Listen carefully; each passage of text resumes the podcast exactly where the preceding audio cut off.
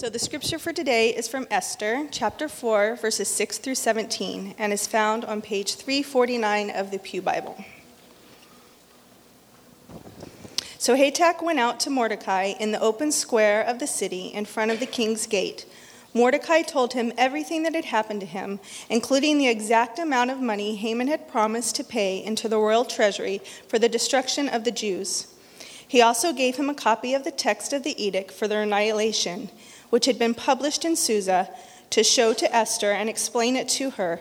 And he told him to urge her to go into the king's presence, to beg for mercy, and plead with him for her people. Hathach went back and reported to Esther what Mordecai had said. Then she instructed him to go say to Mordecai, all the king's officials and the people of the royal provinces know that for any man or woman who approaches the king in the inner court without being summoned, the king has but one law that he be put to death. The only exception to this is for the king to extend the gold scepter to him and spare his life. But 30 days have passed since I was called to go to the king. When Esther's words were reported to Mordecai, he sent back this answer Do not think that because you are in the king's house, you alone of all the Jews will escape.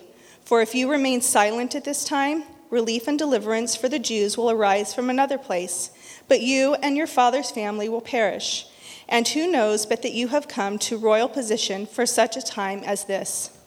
Then Esther sent this reply to Mordecai Go, gather together all the Jews who are in Susa, and fast for me. Do not eat or drink for three days, night or day. I and my maids will fast as you do. When this is done, I will go to the king, even though it is against the law. And if I perish, I perish.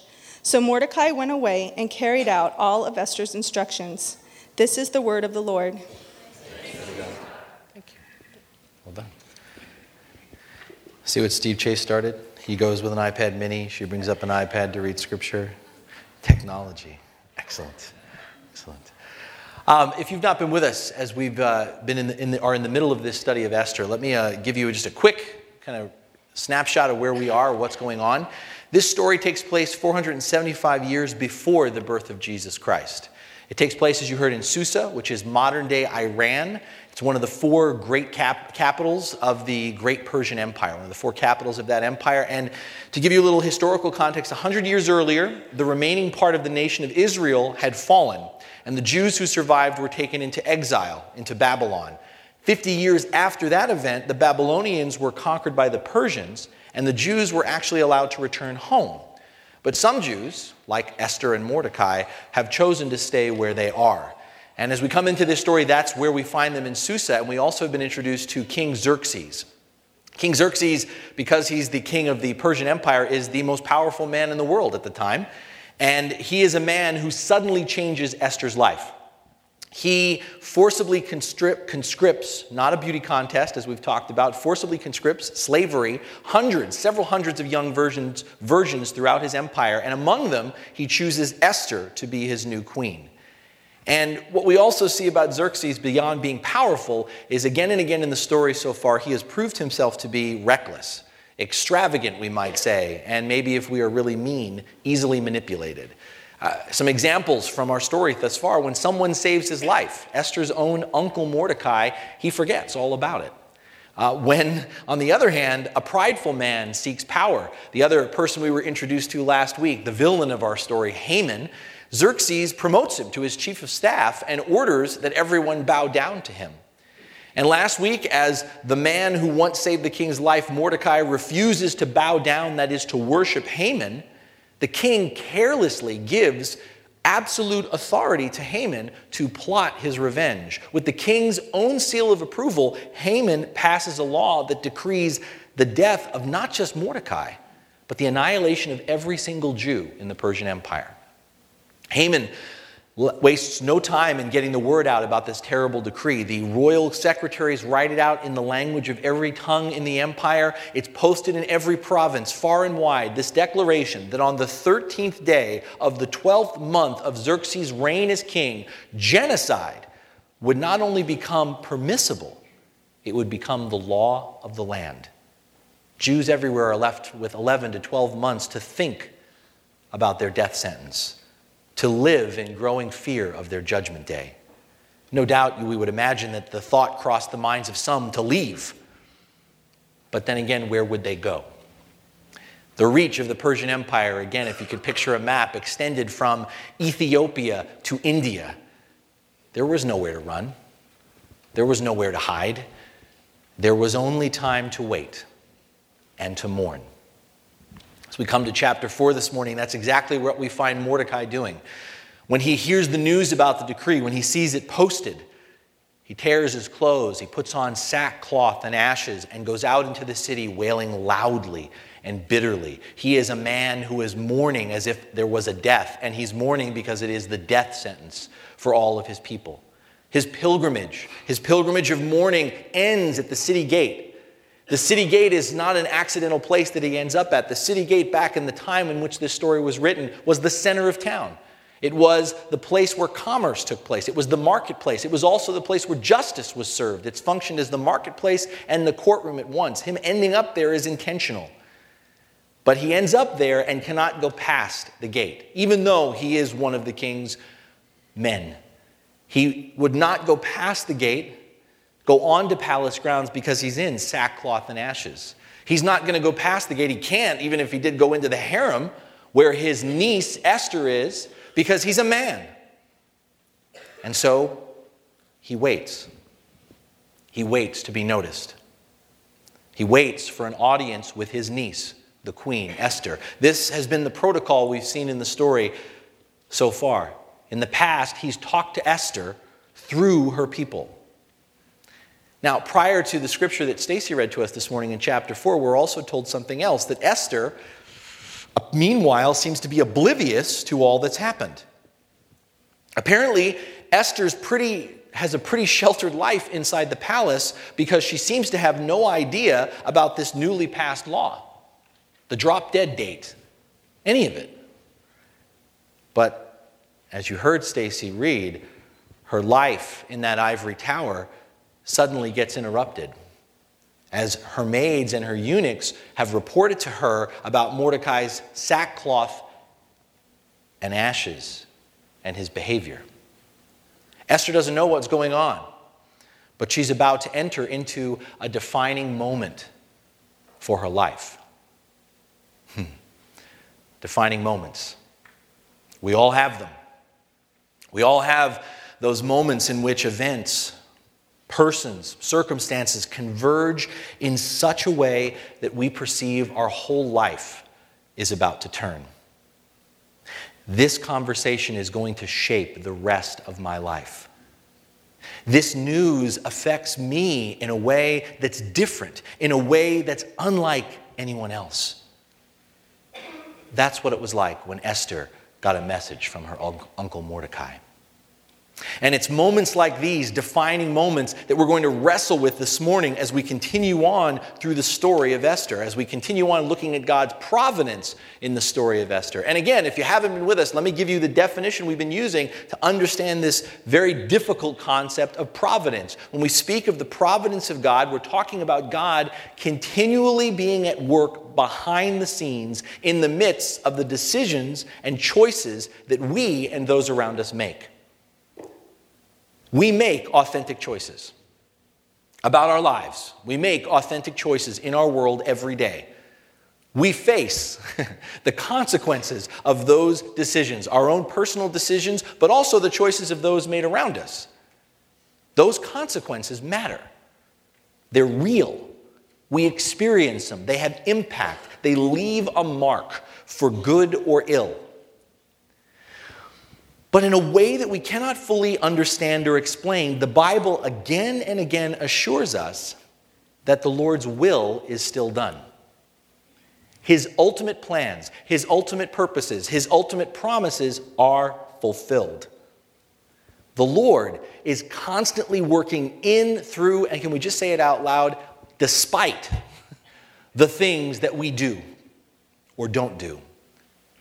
And the truth of this, and really it's a grace, the grace of this, it's not just something that the scriptures tell us to believe. As we've seen so far in the story of Esther and led, allowed it to almost interpret our own lives, it's not just the Bible that proclaims this, there's evidence of God's handiwork all around us. If we have eyes to see. Seeing the Lord's fingerprints and footprints, as we talked about last week, starts with recognizing that many of the things happening in our lives are more than just a coincidence. On the one hand, everything doesn't always happen for a reason. We talked about this last week, but it bears repeating. We often preach that within the church as Christians, and that is not scriptural, it is not gospel, it is a false gospel. It is a misunderstanding of Scripture. Everything doesn't always happen for a reason when it comes to God. There are lots of things that we do, lots of things that happen to us that happen because of us, which are not what the Lord would have wanted. The brokenness in our lives, the brokenness in our communities, the brokenness between nations, the continuation of sin, the glorification of evil, these are not God's desires for our world. Everything doesn't always happen for a reason, but God always works out his reasons through everything. It is a subtle distinction I give you, but it is a significant one. Part of understanding God's providence is realizing that the Lord is regularly calling us, nudging us, guiding us, and reforming us. Sometimes the hiccups, sometimes the disruptions, sometimes the detours in our lives are not just random or by chance. Sometimes the things that happen in our lives, the unexpected, yes, even the unwanted, are opportunities to be part of the Lord's work behind the scenes.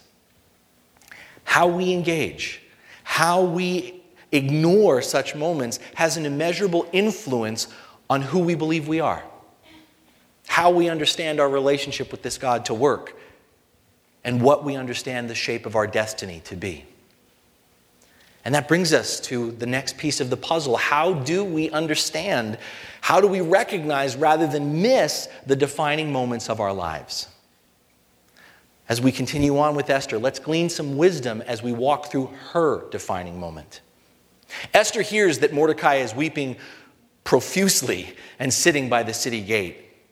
She hears that he's in sackcloth and ashes, and we're told that it greatly distresses her. So she sends clothes for him to put on instead of the sackcloth. But Mordecai refuses the offer. I don't want you to miss the subtlety of what's going on here. Picture it Esther's uncle is acting like a person in great mourning. And he's grieving, of all places, in the most public of areas, the city gate. And what does Esther do? Does she ask any questions? Does she initially try to find out what's wrong? Nope. She just sends her Uncle Morty some new duds, some really nice clothes so he can clean himself up. We don't know why Esther doesn't ask any questions at this point. That's one of the things I've told you about this book is that the author does not give us insight into what the, the, the, people in the story are thinking or doing. We have to interpret that ourselves. So we don't know why Esther doesn't ask any more questions at this point, but I want to suggest that initially she's trying to ignore the problem through a donation of clothes. After all, up till now in the story, Esther has been fairly passive. She's worked the system, she's hidden her identity, she's won favor through her good look and charms. She's played by the rules of the empire to get where she is, and she seems pretty content to stay under the radar. And again, we don't know, and the text would suggest that she doesn't know what's going on, but I'm going to say it's kind of hard to believe she doesn't know what's going on. I mean, she is, after all, the queen. It's a bit of a stretch that she hasn't heard about this new law. When at the end of the last chapter, at the end of chapter 3, Forget the whole empire, just the town she lives in, we're told, was bewildered by this new law.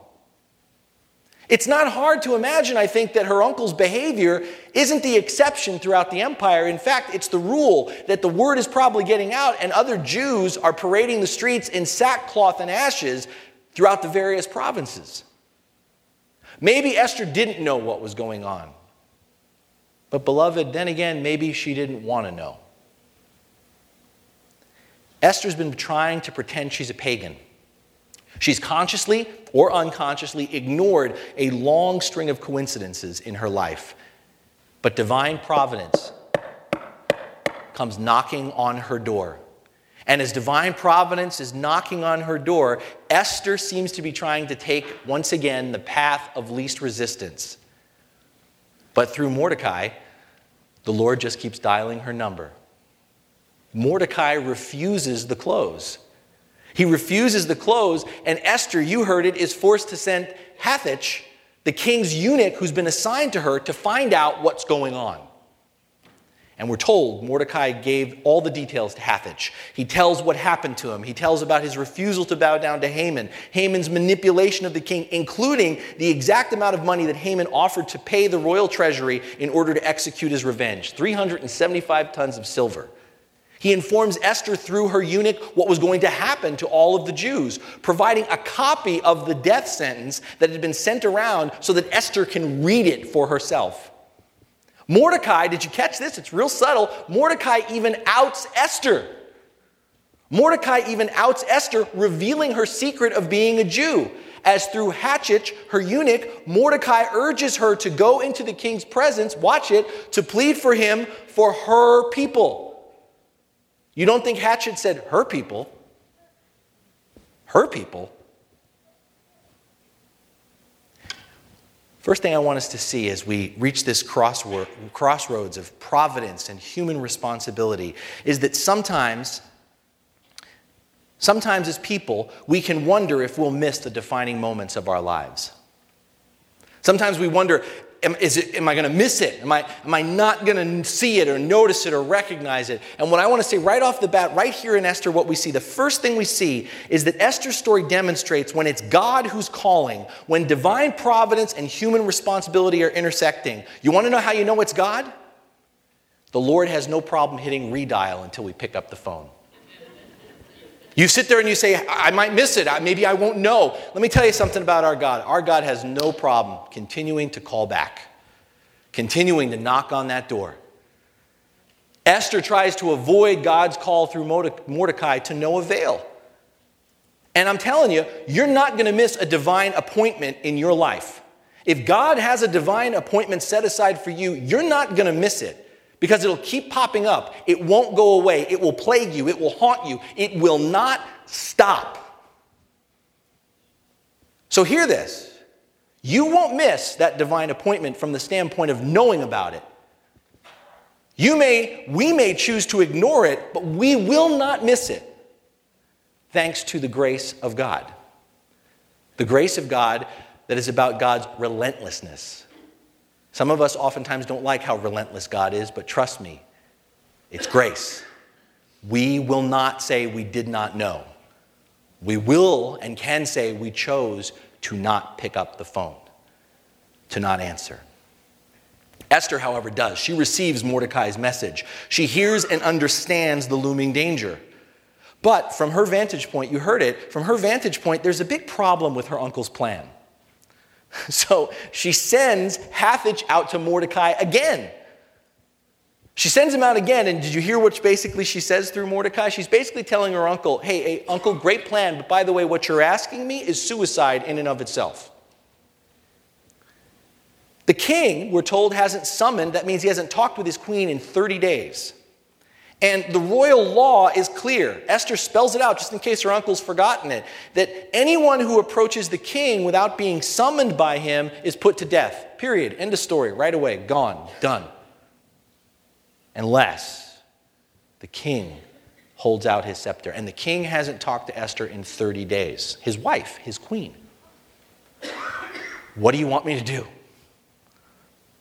Mordecai's response to Esther addresses another aspect of these defining moments in our lives when it comes to the Lord. I hope we were listening carefully as Mordecai reminded Esther. He reminds her first that, hey, hey, being a part of the royal court is no guarantee of exemption or deliverance. Just because you're in the palace, Esther, doesn't mean that you're safe. Do you think you're going to be the only Jew in the kingdom who's not going to die? And he goes on to say, Esther, you know you're not in the royal palace by accident. You do recognize that this is more than just a coincidence. You do see that perhaps the very reason you are where you are is for such a time as this. For such a time as this. The most quoted verse from this book. We love this verse. You say to Esther, people may not know the story, but they know that line for such a time as this. And it's an awesome verse. It's a powerful verse, a powerful question that Mordecai puts to Esther. It's a rallying cry for assuming responsibility and taking action in the midst of divine providence.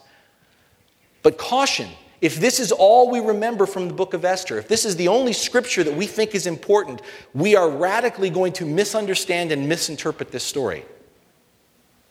We'll miss, if this is all that we think Esther is about, a very significant insight from this story that I've passed over, even as I've told you what Mordecai says to Esther. I don't even know if you recognize it.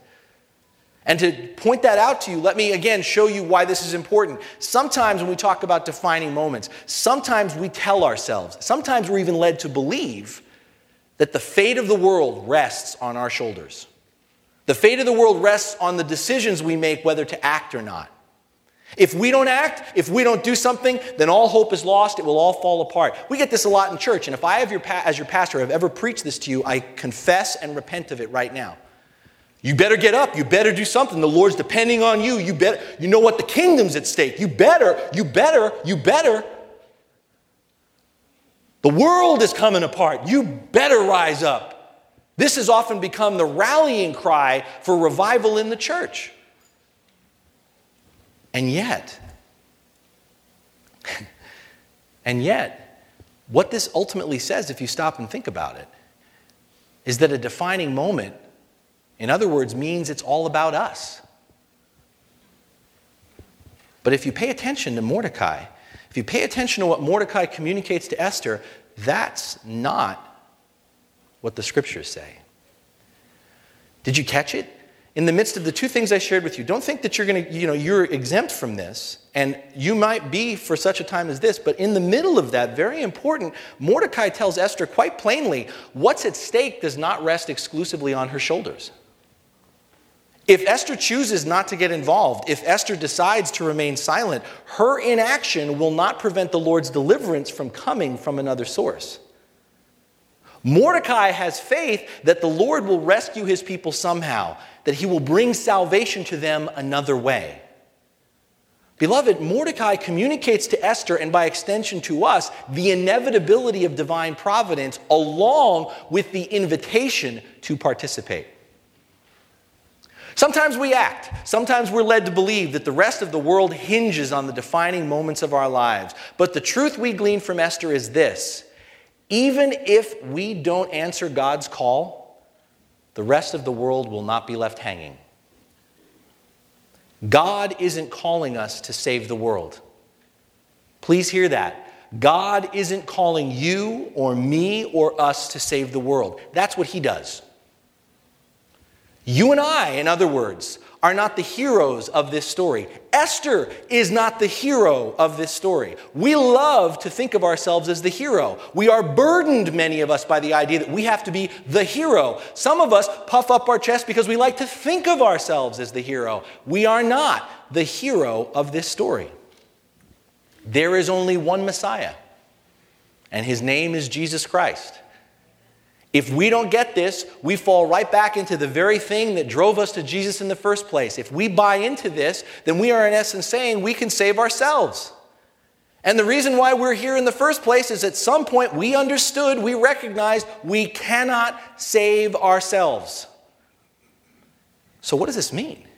What this means, and I, I, think this is an encouragement, is that a defining moment when it comes to God is about the Lord inviting us to participate in His plans, in His purposes to save the world. It's not a burden as much as it is an opportunity. It's not a burden, something that has to haunt us or we have to feel the weight of as much as it is an opportunity. And here's the kicker if we ignore or reject it, it's ultimately our loss more than anyone else's. Hear that. If we reject it or ignore it, it's ultimately our loss more than anyone else's. Esther is facing an identity crisis.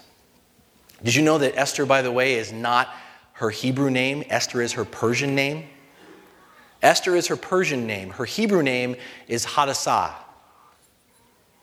That's her Hebrew name. And Esther has been playing the part of a pagan. But now she has to decide who she really is.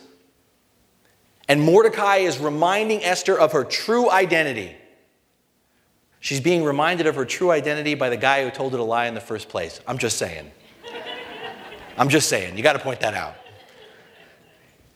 To go back to those triangles, covenant and kingdom, to tie this together for you, this is a moment where Esther is beckoned to live out of covenant, to live out of her identity, to know who she is, and out of that identity, to be obedient, to be dependent upon the Lord.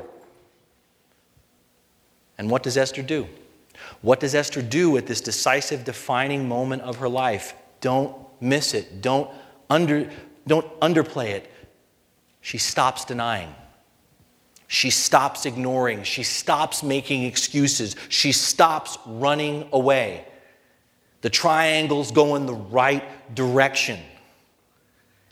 Esther resolves that she will embrace her responsibility. She'll take the calculated risk and appeal to the king on behalf of her people. She recognizes that what she must do involves disclosing her true identity as a Jew. Esther takes stock of the reality of the situation and she realizes if she doesn't live into her true identity, she's already dead. And this is where you really need to understand this idea of covenant because I'm here to tell you there's no way around it. There's no middle ground, black and white, this simple. If we don't live into our identity, our identity as children of God, if that is not the primary beginning and last place where our identity comes from, we're living as though we're already dead. You're dead already.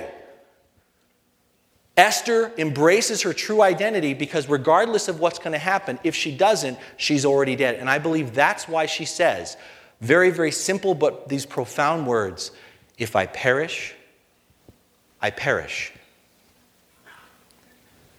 One last thing this morning, also important, as we wrestle with divine providence and human responsibility. First, you know, how do I know if it's God? Trust me, you'll know. You'll know. Second, oh, it's all up to me, man, that's a lot of responsibility. I don't know if I can. It's not all up to you. You're getting an opportunity to participate. No one's asking you to be the Messiah. No one's asking you to save the world. You're being given an opportunity to participate. You're being given an opportunity to be involved. That's how awesome our God is. Crazy. Our God goes, I can cover this, but I'm inviting you to be a part of it. Because through it, that's how you're going to get to know me better. You're going to understand this kingdom better. Okay, but then that leads us to, well, what do we do? And for many of us, if we go, okay, I'm not going to miss it, man, I'm going to be like hypersensitive. Any, if, if it's God, I'm going to, and, and you know what, it's not but, but the minute God taps me on the shoulder, I'm going to go. I'm going to go. And I want you to see in this story that Esther, when she makes that realization that she is being called, doesn't just go and call for an audience with the king. Esther realizes that she needs more than her own strength or wisdom, so she tells Mordecai to gather all the other Jews in Susa and have them fast with her for a full three days and three nights. I told you before, one of the challenges about this book is God is never explicitly mentioned. There's not a real explicit mention of faith, but it's implied as I've tried to show you throughout. Here is one of those moments. While the word pray is never mentioned in this story, I'm telling you we can safely assume that prayer is implied here. Because in the Bible, fasting is more than just an extreme diet. Fasting is intimately connected with making a request to God. The principle is that the importance of the request causes the individual or community to be so concerned, so focused on their spiritual condition, that they move physical necessities, they move physical distractions into the background. So when it says fasting here, I think it's pretty obvious that Esther's asking everyone she knows to fast and pray. Again, the point of all this is that Esther's response here is more than just an impulsive reaction. Esther is able to take advantage of her defining moment, in other words, because she falls back on the devotional habits of her people. She's become convinced that she must do what she can to aid her people, but Esther doesn't move forward blindly, recklessly, or impulsively. She relies on God's help and protection. She intentionally and thoughtfully commits to fasting and prayer, and out of that, her plan, the Lord's plan, comes. I want to come back around to this because this is really easy for you to miss. Beloved, answering God's call in our lives is more than a reaction that we have.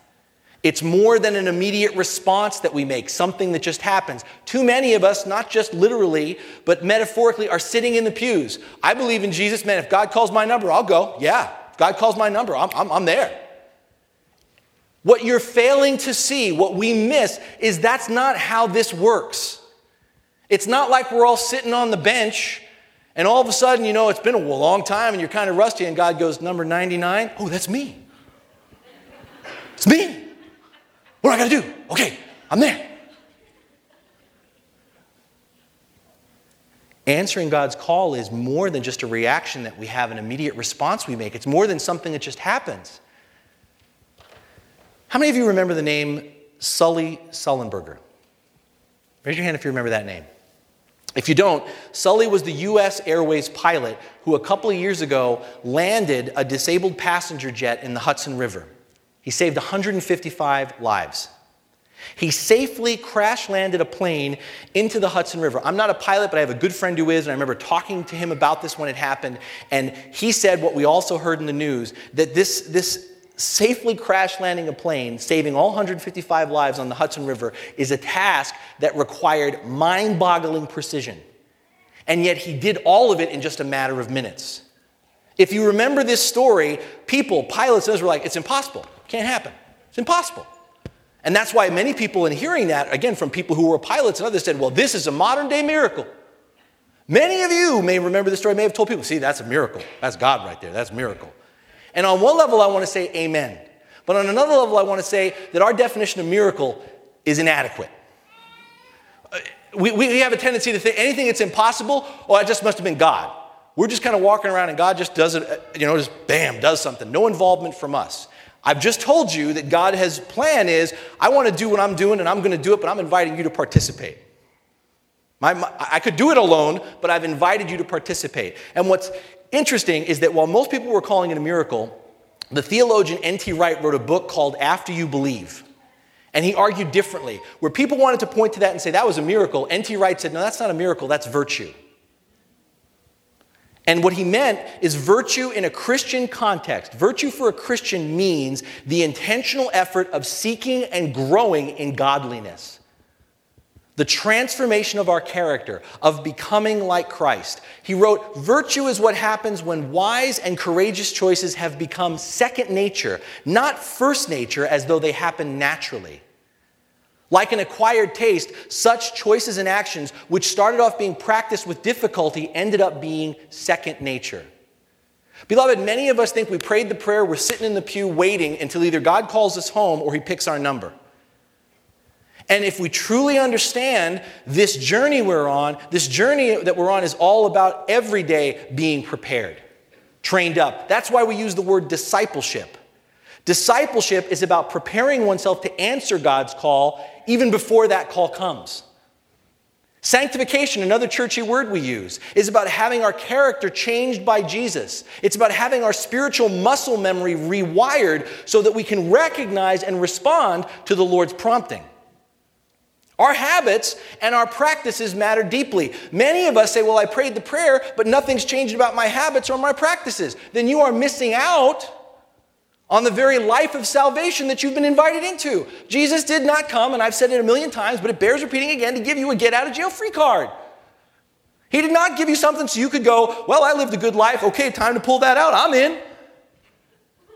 Jesus' intention in saving your life was to change your life now to prepare you for the work that He's called each one of us to do. And that preparation isn't that moment that your number gets called, it's before your number gets called. You talk to that pilot, talk to Sully, he would say, people were like, How did you do that? And Sully said, and this is what N.T. Wright points back to, he said, Look, it wasn't like I was on the plane and I, went, I happened to get lucky and find the manual at just the right time in those few minutes and find the right page and go, Oh, I get this. He goes, This is what we do. I practice this over and over again for exactly when this was going to happen. That's why we practice. And Jesus intends, He's working you out, He's exercising you, rewiring you, not so that all of a sudden when your number gets called, you dust yourself off and go, What do I do? But that it becomes second nature. Our orientation to Jesus matters long before God's call actually comes into our lives. We are being trained for the defining moments of our lives before they come upon us so that our response for the kingdom of God becomes instinctive, second nature. Each defining moment of our lives to live into that relationship, the covenant, is an ability to live out our responsibility to the kingdom, and they build upon each other. If you have not changed, if you don't feel different, if you're not experiencing God, I don't know how many ways I have to say this, from whether you were born in a Christian home or you came to Christ, and it's been one year, five years, 15, 50, you are missing the opportunities that are in front of you. Another way to say this is that if we think of it this way, each day is a defining moment of our lives. Each day we face life changing decisions. On the one hand, between the temptation to cheat, to lie, to steal, to deny, to hide, to run away. And on the other side, from the opportunity to stand alone, to tell the truth, to stick, to speak up, to give away, to stand up. And such decisions are an integral part of who we are becoming, as are the decisions of others relationships and situations that are oftentimes outside of our control. We don't control who our family is. We don't always control the people who are our bosses and our teachers and our mentors, and yet these affect and shape who we are as well. How does that happen? Again, back to the mystery of providence. In the midst of all that is the greater reality, the greater truth that the most significant defining moments of our lives are the ones where God encounters us. And anytime that God encounters us, it's a life changing experience. That is profoundly simple, but many of us don't get that. I can have an encounter with one of you, and you know, we engaged, and okay, it's not always a life changing encounter, but do you understand the very nature of who God is? If you encounter the living God, it changes your life. Do you understand that? There is no, well, that was cool, I didn't really get anything out of that. So, by the way, when you come to church and you say, I didn't get fed, that's not God's problem. That's your problem. If you have an encounter with the living God, it's not like God's like, well, that's all I got today. I'm sorry. I'm sorry, I don't have anything else. Anytime you encounter the living God, it's a life changing experience. If your life's not changing, maybe you're not encountering the living God. And when you encounter the living God, you know why it's life changing? Because every time we encounter the living God, it's an echo of the greatest moments of defining our reality. It's echoes of the incarnation of a God who comes into the flesh be with us, to be with us. It's echoes of the cross of a God who says, I give you everything. I take it all for you. It's echoes of the God who says, Tomb, what tomb? Death. What death? It's the echoes of a God who says, You're hiding behind doors, throwing dice, trying to figure out what to do next. Let me give you a little energy boost. Holy Spirit. Become a body, not a dying body, a living one. Go change the world. It's the echoes of a God who says, Hey, I'm going to my father's house to prepare some rooms, but don't, don't kid yourself. I'm coming back. I'm coming back. Beloved, these moments when we encounter God are life changing because these are the moments that reorient us. These are the moments that reconcile, redeem, and resurrect our lives. These are the moments that provide security and stability to our world. But these moments are moments we have to respond to. We have to engage them. We have to participate. Are we looking for those defining moments in our lives? Are you looking for those defining moments in your life? Or are we avoiding them? Are we avoiding them? Esther embraces her defining moment, her opportunity, and as we're going to witness through the end of this story, God will wield incredible authority and power through her. And beloved, that's not just Esther's story. Thanks to our identity in Christ, our covenant with the Father, we too can have unimaginable influence, not accidental power, not coincidental authority, unimaginable influence in what God is purposing to do in this world. We are invited to answer God's call to participate in the defining moment of the kingdom, and these are the opportunities upon which our lives turn. For Moses, it was the moment that he encountered a burning bush that wouldn't burn. For Jacob, it was the moment at midnight to pre dawn when he wrestled with God. For the woman at the well, it was when she met Jesus at noon and he told her everything about her life. For the woman who was hemorrhaging, it was the moment she touched the hem of Jesus' garment. For Zacchaeus, it was the moment that Jesus showed up and said, Zacchaeus, get out of that tree and have me over to your house for dinner.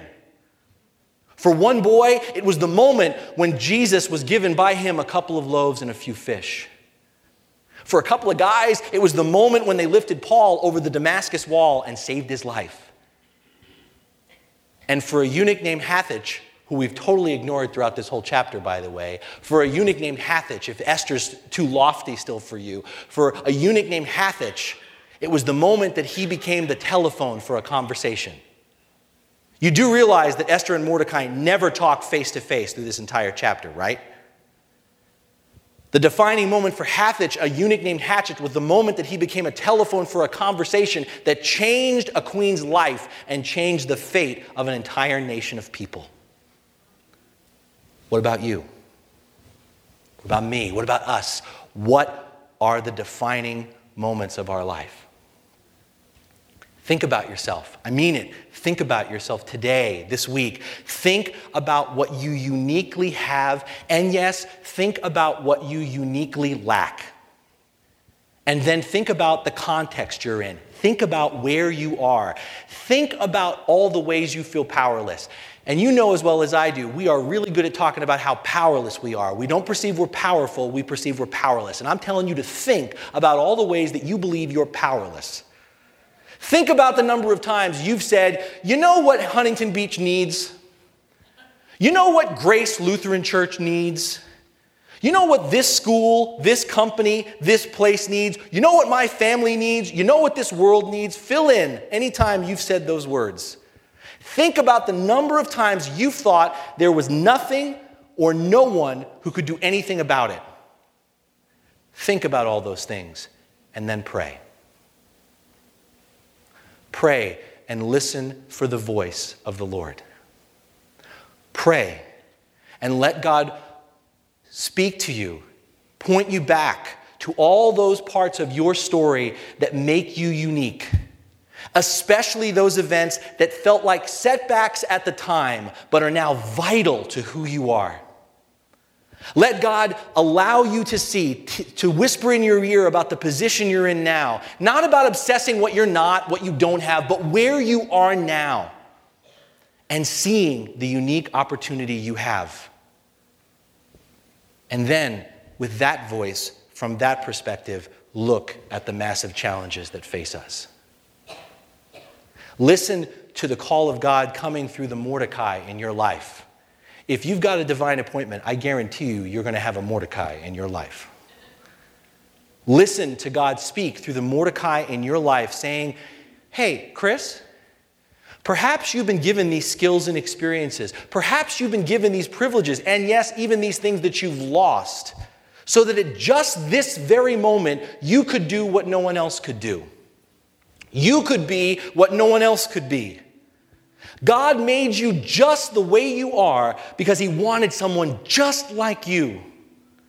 Maybe all this happened. Maybe you came to be here for such a time as this. My brothers and sisters in Christ, if you pay attention, if you pick up the phone, it's the kind of conversation upon which your life can turn.